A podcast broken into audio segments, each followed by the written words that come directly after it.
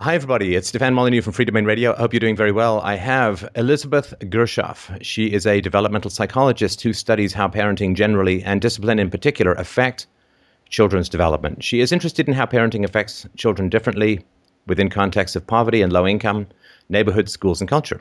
She is also interested in associations between children's exposure to various forms of violence from parents, communities, and terrorism, and their mental health and risk behaviors.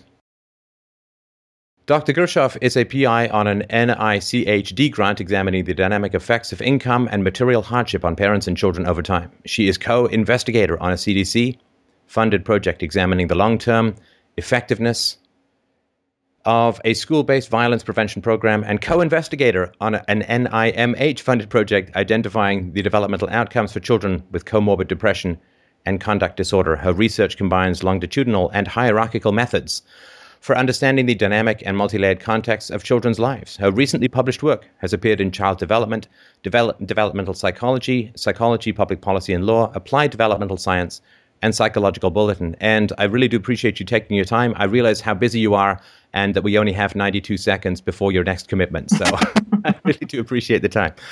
So you've written some very powerful work that I hugely admire. And I recognize that the discipline of psychology and psychiatry in particular as a whole seems to be a little bit tentative around this question of physical punishment. So I wonder if we could just start off by defining how you define punishment in your typical research approach. So primarily I am focused on parents' use of spanking, which is just most people do it as a swat on a child's behind with an open hand. So that's a very specific definition. Sometimes I use the term physical punishment, which is a broader category that can include things like a parent using an object to hit a child, so a paddle, a wooden spoon, things like that. That can also include things like making a child wash their mouth out with soap when they say a bad word. There's various things parents do as physical punishments. There's another term called corporal punishment, which is the same thing as physical punishment. Physical and corporal are the same. The term corporal punishment tends to be used more often in Europe. Canada, I think some. In the U.S., we primarily use physical punishment when talking about parents' use of it. Although, interestingly enough, when we talk about physical punishment in schools, which we still have here in the U.S., it is called corporal punishment. In schools here in the U.S., it's usually a paddle that's used to administer the physical punishment. It's not usually a hand of a principal. They usually use an object to hit the children. I think that's a definition for you. So there is a difference, which I think whenever I've debated this with people, I tend to get into this slippery, foggy land where people will conflate a punishment with restraint. I was wondering if you could differentiate between the two. Right. That's a very important distinction. So a restraint is to keep a child from hurting themselves or hurting other people. So if a child is about to run into the street, which is an example I get a lot as an example of when a child might be paddled or spanked, instead of hitting that child, you grab the child and hold them so they don't run into the street and hurt themselves. So that is a restraint that's meant to protect a child. If a child is about to hurt somebody else, if they're about to hit somebody, you could also restrain them to keep them from hurting somebody else. So the point is to stop any kind of pain. The restraint is not comfortable, but it's not meant to be a punishment in and of itself. It is meant to protect the child and other people from pain. And it's also not something that is morally specific to children. I mean, if I'm walking down the street and I see some blind guy with headphones on about to walk in front of a bus, I'm going to pull him back. That's not the same as assaulting him or hitting him. Oh, right. Exactly. It's all about protecting that person, whoever they might be. And so it is fundamentally different, I think, than physical punishment, which is, you know, it's not necessary at all to protect the child from themselves or from some dangerous situation. It's kind of a gratuitous pain that now the parent has delivered on top of whatever has just happened to the child. Right. And there seems to be, again, I find it quite frustrating when talking about this topic, I doubt with you, but with other people, where spanking is a word that seems to me invented to avoid using the word hitting. But the problem is, of course, that spanking is specifically designed to cause enough pain to create corrections in behavior. So people say, well, it's just a little swat on the butt with their clothes on.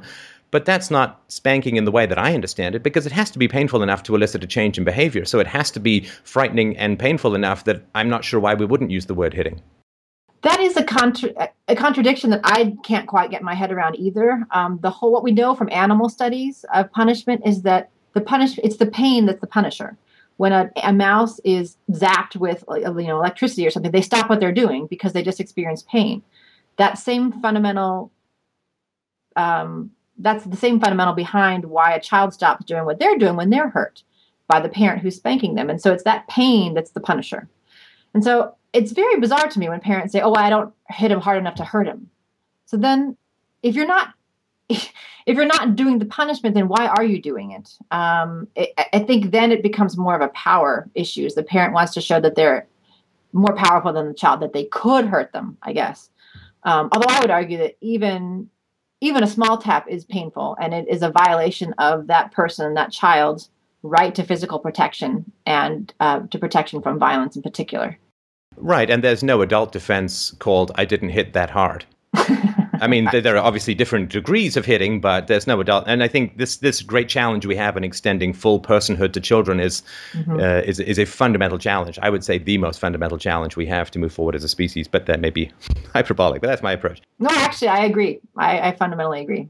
Now, in America, whenever you talk about Western culture, in general, you have to say Western culture, blah, blah, blah, except America.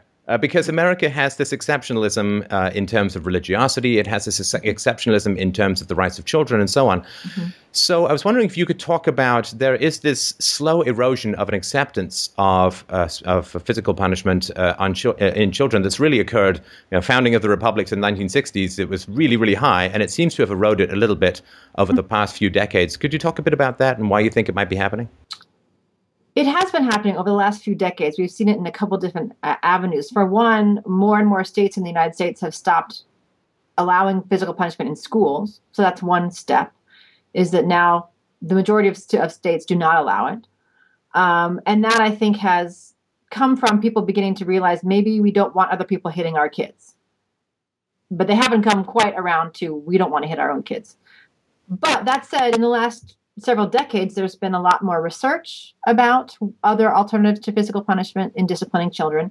And there's been burgeoning literature on parenting in parenting advice books. If you go to any bookstore, you will see a huge section on parenting advice, all kinds of, parenting for dummies, for example, those kinds of books. And then books written from experts. And they give examples of how to discipline without hitting children. And so the more these books come out and the more parents who read them, they realize, I don't have to hit them to discipline them. There's other things that I can and should do instead. And once people have something to substitute for physical punishment, then it will slowly go out of our repertoire of things to do. I think the problem has been up till then and now, parents have not been always clear what to do instead. And they were raised that way, and it's hard to change those intergenerational patterns.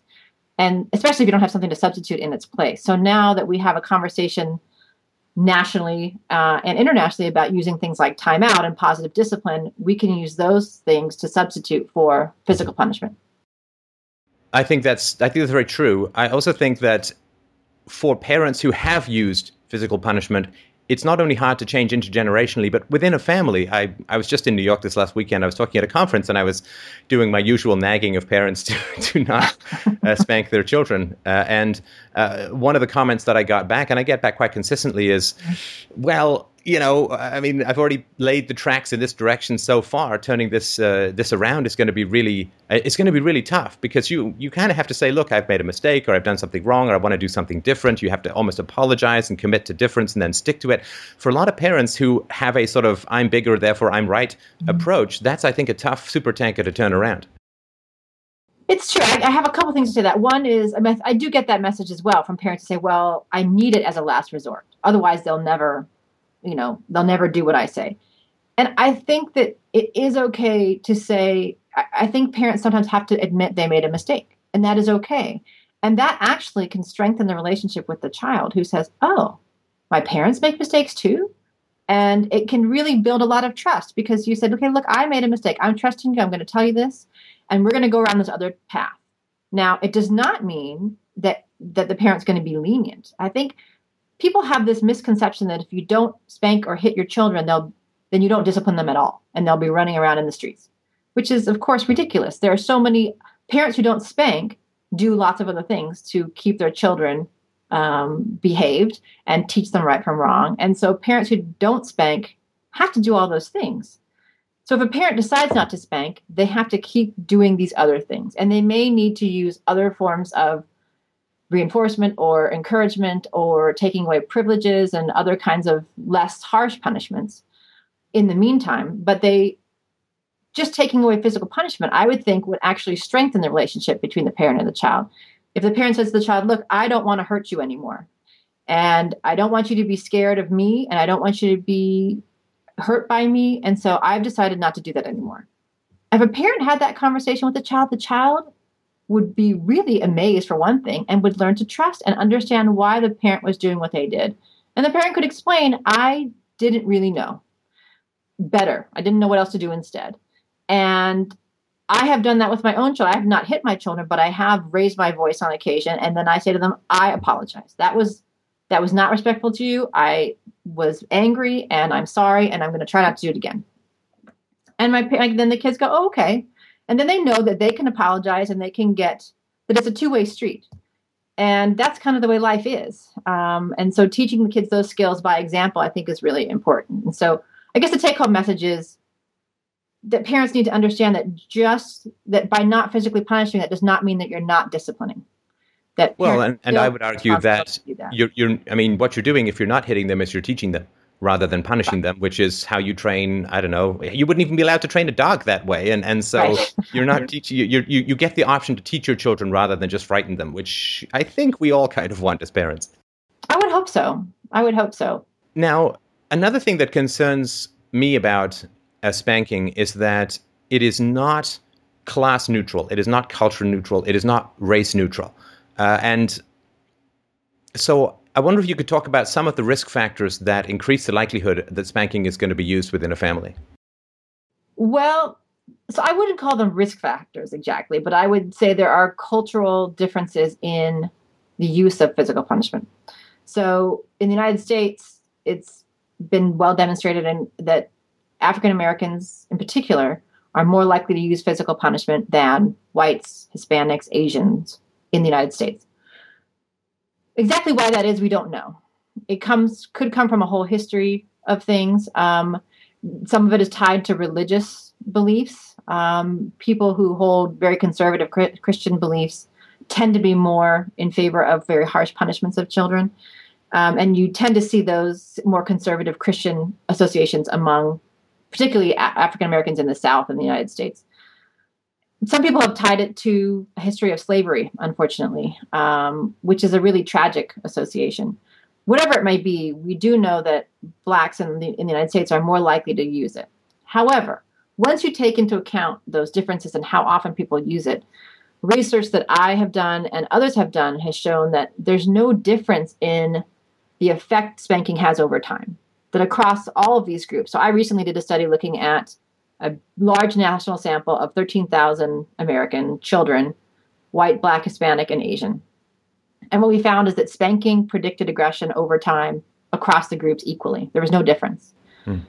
And so what that says to me is that the experience of being hit has the same effect on kids no matter what color their skin.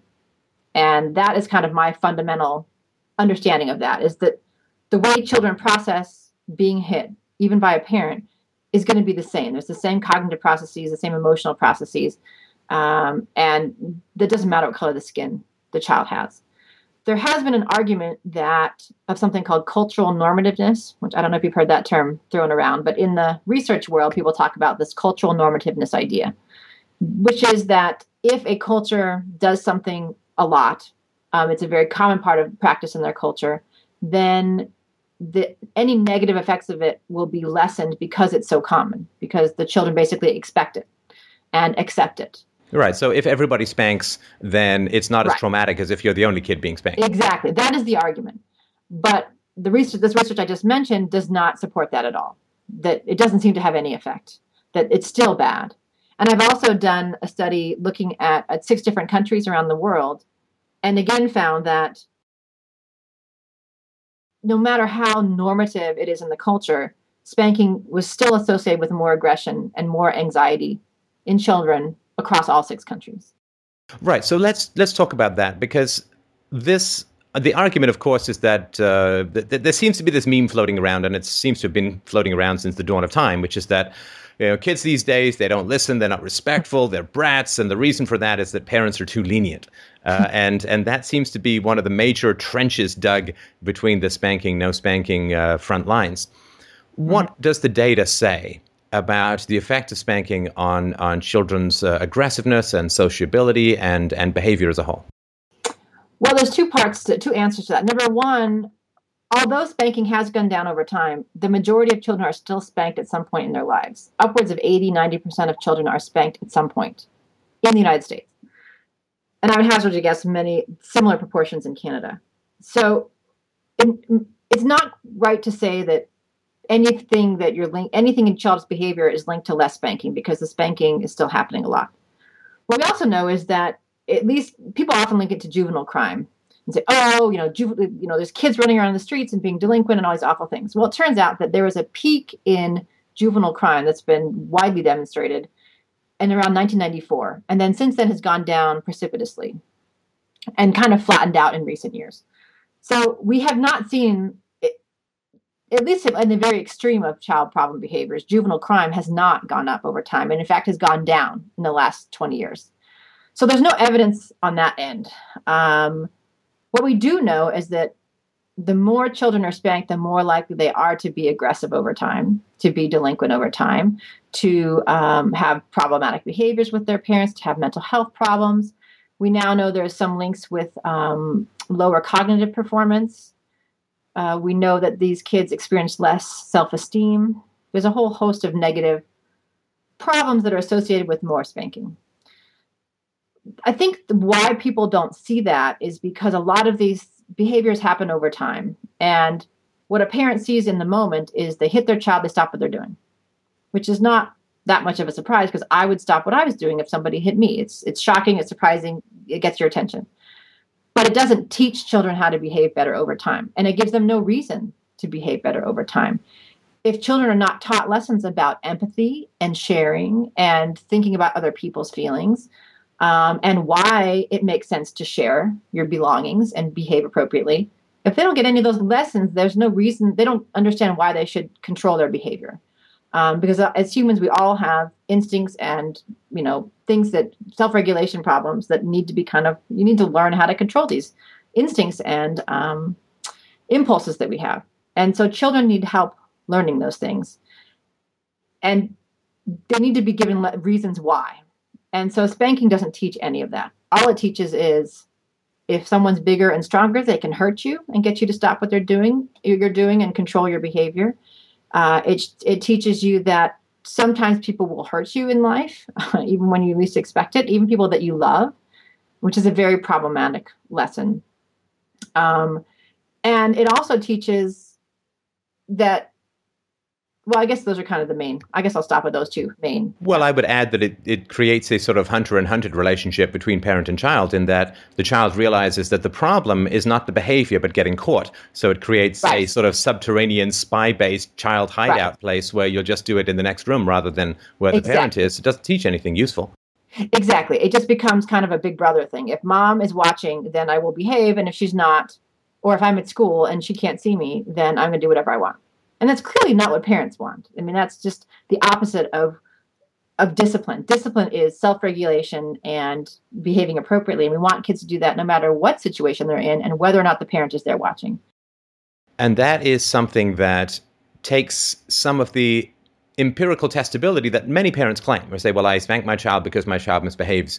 But if they look at the long view, statistically, the likelihood seems to be that the child is going to end up exhibiting more of the behaviors that got them spanked in the first place.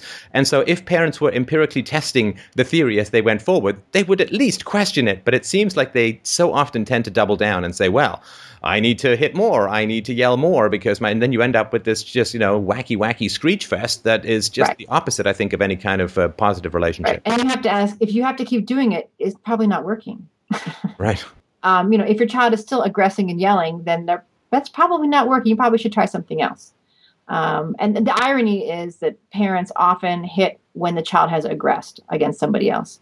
And that is just, it's one of these sad ironies in parenting, but you hear parents say, they whack their child and say, you know, this is what it feels like to hurt some, to hit somebody, and, you know, don't hit your brother. And, you know, there's very mixed messages of, you're not supposed to hit, but I can hit.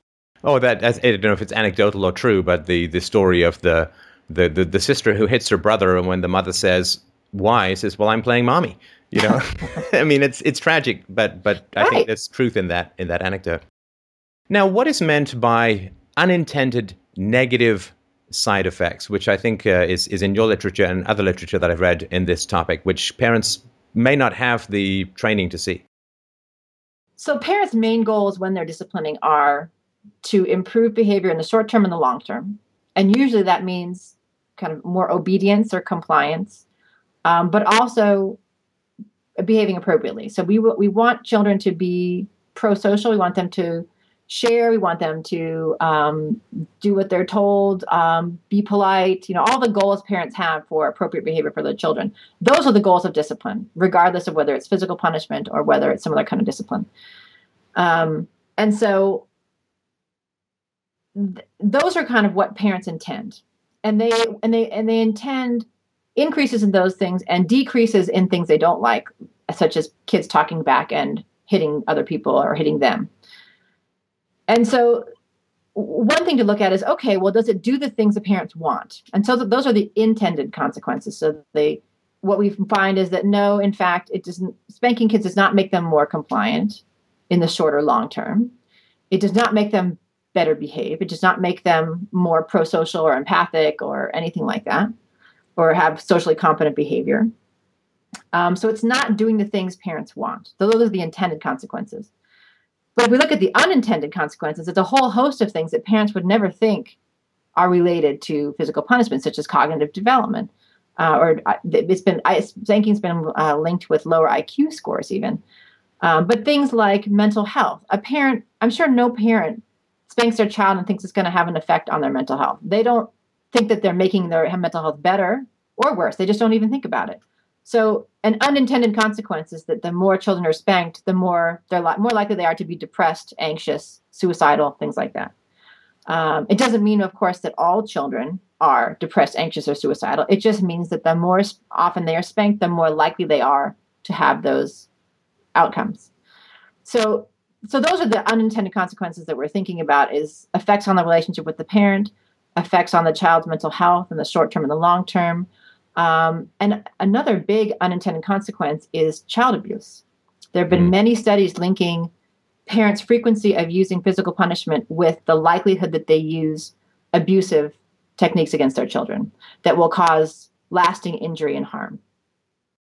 And so that's an unintended consequence that parents will always say, oh, I would never do that.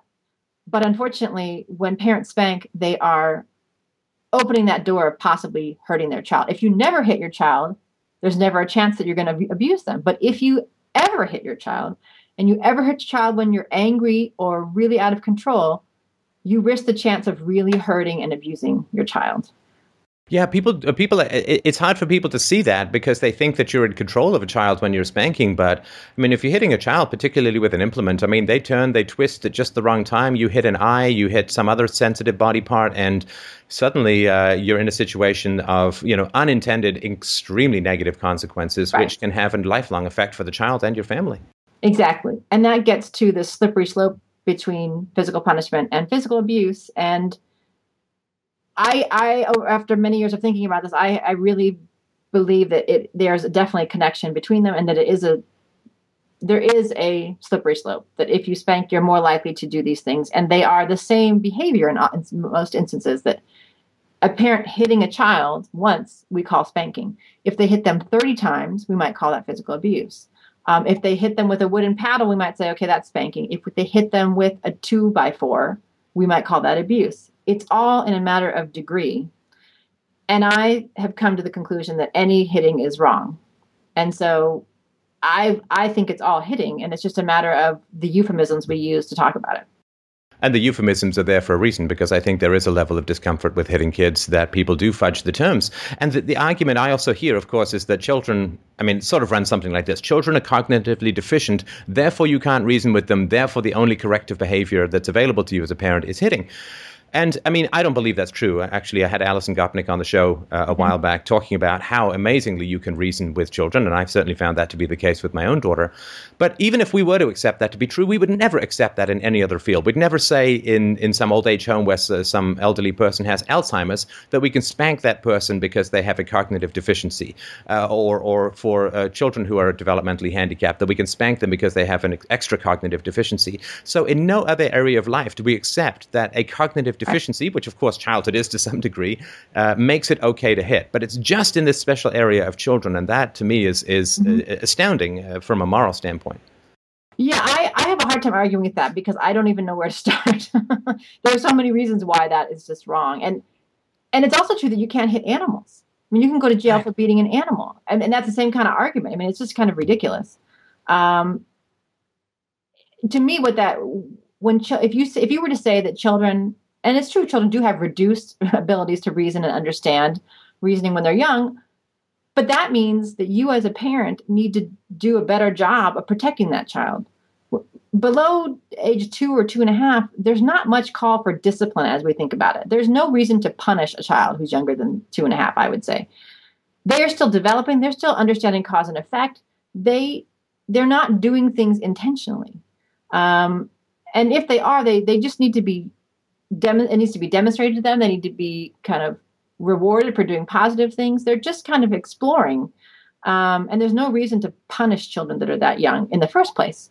So I would say that argument I don't really understand at all. But so I'm with you that I think that's kind of a ridiculous argument. But I would say to people, okay, that might be true. So instead, just focus your energy on, you know, if a child keeps going for the electrical socket, then you either have to put something in front of the electrical socket so they don't get there, or you have to change the child's environment some other way. That's the parent's job.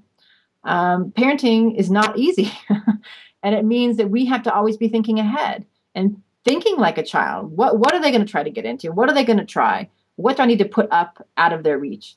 And, you know, those are the kinds of parenting that we need to be doing that prevent kids from getting in situations where they could hurt themselves, which are the kind of situations people often hit children. Yeah, a guy on one of my videos that I did against spanking was saying, well, my sister grabbed matches, lit them, and set fire to the living room, and she got spanked and she never did that again. So why is the child getting punished for a parental failure called leaving matches around with kids? Exactly. I mean, it's the parent's failure. You don't punish the child for what the parent has failed to do correctly. Exactly. And that's the same thing I say when people say, oh, my child ran into the street. What was I supposed to do? I said, well, don't you want to make sure they're safe first?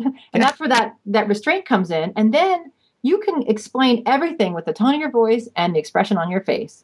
I'm sure that child learned not to set fire to the house because they lost all their furniture. The parents were distraught. They might have had to move out of their house. I mean, all of those consequences are what taught the child.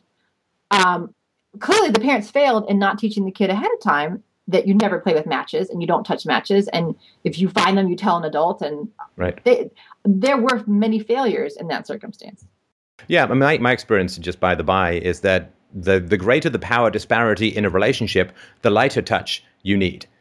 So you can sort of rough and tumble among equals. But I remember when I was a software executive and I wanted to bring an employee into my office, I would say, listen, can I borrow you for just a moment, rather than get in my office now, which would always terrify, you know, people. So the greater the power disparity, the lighter touch is needed, because children are vastly aware, enormously aware of the amount of power and size and strength and independence adults have. So you just need such a light touch because you have so much power, whereas people, I think, get the sense that if you have more power, you need a heavier touch. And that seems to me quite the opposite of what is true. Right. I think what people don't appreciate, and it's similar into that circumstance you mentioned, is that the kids want to please the parents. They know the parents are the control. They love the parents. They want to please the parents. It makes the kids happy. And I don't think parents exploit that enough. You know, kind of know that you don't have to yell and scream. You can just give them that look and they will know that you were disappointed. And that sometimes is enough. you know. It's a tiny little tone change that is enough to get my daughter to stop what she's doing. As long as you haven't, you know, broken the circuits by applying too much electricity beforehand, just a little light touch. Now, I would like to end with a slight rant. Now, no, this is supposed to be an interview for you, but let me give you a very short rant, and sure. I'd like to get your comments on it. This rant does not include you, who I think has done massive and admirable work in this area. Oh, thank you. Okay, so you might want to get comfortable. Okay. Before I became a dad, and even before any of that was a possibility, I heard about 6 million different dangers to children. You know, I mean, if my daughter walked into a store where BPA had been stored in the last year, her eyeballs were going to explode. There was just going to be all of these things that I heard about, matches and all became, lighters and childproof your home. And every single conceivable danger to a child I was aware of just through popular exposure to the media. Except when it came to looking at things like child abuse and corporal punishment or physical punishment and so on, which is by far the largest single factor that children face in society. I mean, if you could get rid of spanking or get rid of BPA, it wouldn't be a coin toss as to which you would start with. So, and it seems to me that the psychology and social worker and sort of child-centric professions have this information.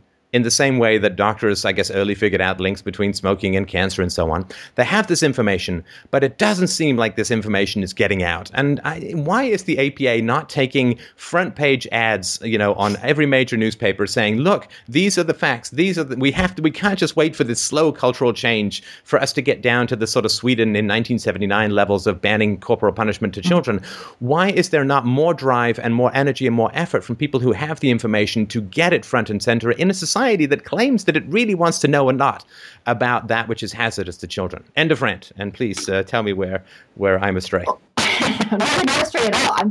I will try to understand why that hasn't happened. I think there is among the people that know, the American Psychological Association is the APA that you mentioned, American Academy of Pediatrics, organizations that know from research that physical punishment is bad for children.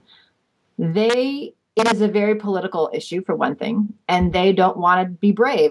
I will just say that they don't want to be the ones to kind of go to the forefront and say, this is it, we're done.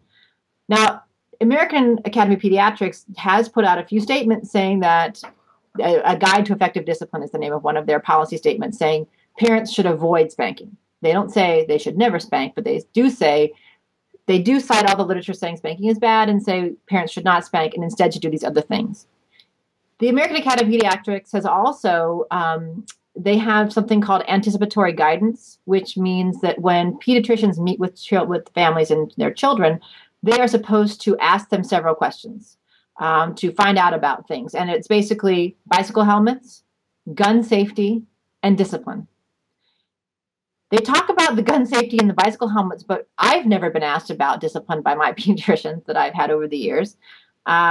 The pediatricians are very reluctant to start that conversation. One, I feel like they don't think that they are experts, even though parents see them as experts. And parents would do whatever the pediatrician said. They want that advice. But pediatricians feel like our domain is the physical health and not that. We don't do social health.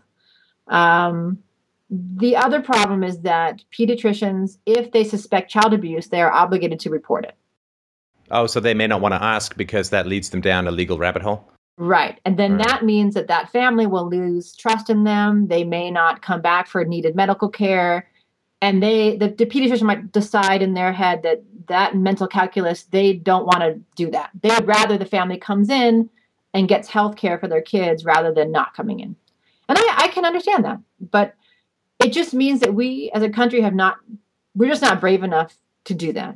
I actually wrote a report, the American Psychological Association commissioned a task force to look at the effects of physical punishment and to create a report, which we thought was going to be published by APA, and it would be a statement by APA. And I was on this commission. I wrote the report, and nothing has ever happened to it. And it's not been published. No. Yeah. Sorry. Even and it's because there are some psychologists who are in favor of spanking. I don't quite know why they. But you would include those in the report, as you know. They were on the committee early on in the smoking debate, and I mean there were people who thought I'm sure that smoking cigarettes helped you run marathons, but you just include all of that in the spectrum of the report and let people make their own minds up. Right? And I think that we in the United States, at least, we still, our government at the time, right now in Congress, is very much run by conservatives. And as we know, they are not in support of children's rights, and which is why for the last, 20 years, no one has put forward a bill to ratify the Convention on the Rights of the Child. Right. The president of the United States does not have a commission on children in the executive branch. We don't emphasize children as much as we think we do in the United States, unfortunately. And I think it's going to take some agency in the government to be more, to be braver and just say, okay, we're going to do this. And the analogy that I like to think about is car seats, which now are, you have to have car seats. Your child has to be in a car seat to a certain age. Every state has a different law about, what age the child has to be in a certain car seat. But everywhere across the country, the child has to be in a car seat. When I was a child, there was no such law. I was the oldest of 5 kids. We were bouncing all around the back of the station wagon. There was no law at all. And slowly over time, these laws have passed, and people have accepted, okay, I guess it's okay for the government to tell me that it's safer for children to be in these car seats because, oh, look, they're dying if they're in a car accident and they're not in a seatbelt or a car seat. And that understanding developed with the whole understanding of seatbelts over time. And now we say, okay, it's okay for us to have seatbelts. And I don't think anything worse of my parents for not putting me in a seatbelt or a car seat because it sounds terrible to say, but they didn't know any better. Whereas now we do know better, both about car seats and about spanking. We do know that spanking is bad for kids, and we do know that it can lead to abuse and lots of negative consequences. But that knowledge has not translated into the kind of regulations that I think we're going to need. Well, let me just counter that, and I want to be respectful of your time, but to me, if you're having trouble getting things done governmentally, which I would assume is almost always the case, you can go other routes, just straight to the media, press releases, conferences. You can just keep buy ads. You can just keep pushing this information out so that parents have that information without necessarily there having to be a ban on corporal punishment. Right. And there if that makes any sense. Oh, yes, definitely. And there is a group of committed Americans who are trying to do that. And we held a conference this past June in Dallas. And it was actually an international conference called the Global Summit to End Corporal Punishment of Children and Promote Positive Discipline. And we had people from 20 different countries and lots of Americans, and we were all very committed, but it takes money to run a public public ad campaign, basically. Like a public awareness campaign. Right, a public awareness campaign. Yeah. So the Ad Council here in the U.S. is who does most of these kind of very professionally done ad campaigns, millions and millions of dollars. Mm. And, my colleagues and I don't have millions of dollars to spend on that. We just haven't had... I guess the movement to end corporal punishment is not quite as well organized in the U.S. It's a very disparate country, but I look at countries like Kenya that have banned it. Like, if Kenya can do it... Can we just catch up with Kenya? Venezuela. Right. I mean, my goodness, Venezuela. Eastern European countries have done it. I mean, they lived under communism for 70 years. Yeah. Exactly. I mean, we have no excuse. I am not in any way trying to excuse it. I try to explain it because I'm trying to understand it myself. And it is, again, don't have to have a ban on corporal punishment. I don't know if BPA was banned or if parents just got scared of it. But if they have the information, then people who have this information that is desperately needed by parents wanting to do a better job, that, again, I think you and I are in agreement, is the most important thing that we can do to promote a peaceful world. I don't think it's entirely accidental that America and England have very high rates of child abuse and a propensity for getting involved in wars overseas. I think that stuff is kind of related. Right. And so... promoting the peace of the world, promoting the happiness of humankind, I think is essential. People have this information, and it's really frustrating how hard it is to get this information out to people. And to me, if it can't be the government, let's find other way to raise the money and get the awareness out. Because the parents who talk to me are like, I never knew, and some parents get mad, but a lot of parents are incredibly happy to have found ways to be better parents, which I think is. Right. I mean, you don't have kids to be a bad parent. You don't take a job to be a bad employee, and right. If they can do a better job with this information. Anyway, I don't want to rant your afternoon away, but I just... I'm completely in agreement. And there are folks trying to do that. And I tried to do that. I wrote a report here in the U.S. You're probably familiar with a joint statement in Canada on physical punishment. And so I wrote a similar one in the U.S., and we were hoping it was going to get lots of public attention. The Canadian one did in Canada, but in the U.S., we just didn't quite get, we got several big endorsements, including from the American Medical Association and American Academy of Pediatrics, but it just didn't quite turn into the snowball of public discussion that I was hoping it would. It's a third rail. You know, they talk about Social Security in politics. I think that coercive parenting or aggressive parenting is kind of a third rail. It's such a volatile topic, and there are people who are incredibly sensitive about the way, and I think most parents are pretty defensive and sensitive about how they've chosen to raise their kids. And I think that people are like, well, cost benefits, public outrage versus, finding another topic to put on the front page. Maybe it's something like that. I don't know. Right. Well, so let's just finish off. If people, are there resources that you find good on the net for this kind of advocacy or getting this kind of information? Obviously, I'm going to put links to your publications and so on in the video and the audio. Are there resources that you find very helpful in this area? Probably the best resource is the organization called End Corporal Punishment of Children.